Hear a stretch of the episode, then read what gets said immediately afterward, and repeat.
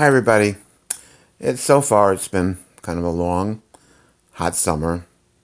Plus, of course, we we were off for three months when everything was closed down, and people keep asking me what what am I going to do now? Um, the shutdown is over, and classes will be probably starting up in September. What am I going to do to make things work, especially with, with the karate classes? Well, actually, my answer is pretty easy. I spent a, few months of off time with my son Michael, who you know is also a black belt, developing a system to give people choices. I feel if you have a choice, it gives you the opportunity to really do what you feel most comfortable with with your training. Uh, some people want to do face to face, and I think that's great. We've set up the, the dojo, the workout area, uh, with markings so we know exactly where to put the students to keep them far enough apart. So social distancing is taken care of, and they can wear a mask if they want or not wear a mask. That's up to them. Some people don't want to come to the dojo, I understand that, but they do want to keep, continue their training, which is, I think, a great thing to do.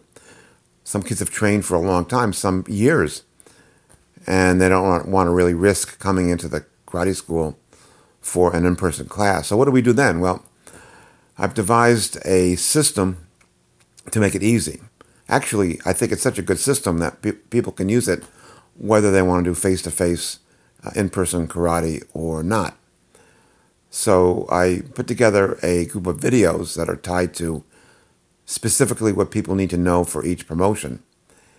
And kids and adults can look at the videos, train with the videos, watch them, and uh, modify their movements to reflect the videos.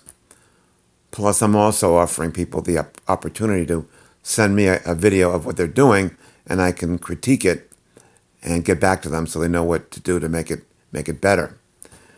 Uh, now, some people, once they've trained with the video, they may want to come in and show me, which is great. They can do perhaps maybe a one on one with me, show me what they've, they've got, and they can get their promotion.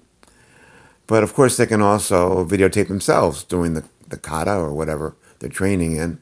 I'll take a look at it, decide uh, what has to be done to improve it, and let them know what to do to actually improve it. So that's a great way with uh, real distancing to improve karate technique and get really good training. But Zoom is a great tool, and I have been using Zoom during the summer to uh, do virtual classes for some of the karate students. But I think it can really be improved even more if we use the Zoom to augment the video training. So, for example, if someone's learning how to do a Seisan kata, and they do the kata, and they can actually uh, practice it using the video, and they can show me on Zoom what they've done, what they've accomplished. And I can critique them in real time as we're zooming the results of their training. In every case, I think everybody is very interested in getting their promotions, but that's easy. Uh, for some people, I've left belts hanging on the door with a name on it or stripes or whatever they're working for. So if they want to come in and get them handed to them, I can do that, or I can leave it for them in a place where they can pick it up with no um, health threat at all. In any case, I think with these three ways of handling uh, the training, way number one is using the videos uh, online on my website to train and copy and practice.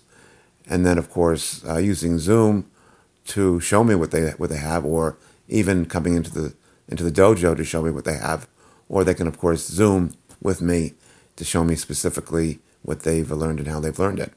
So, with these three ways of handling it, I think people have plenty of choices and they can really make training great and fun.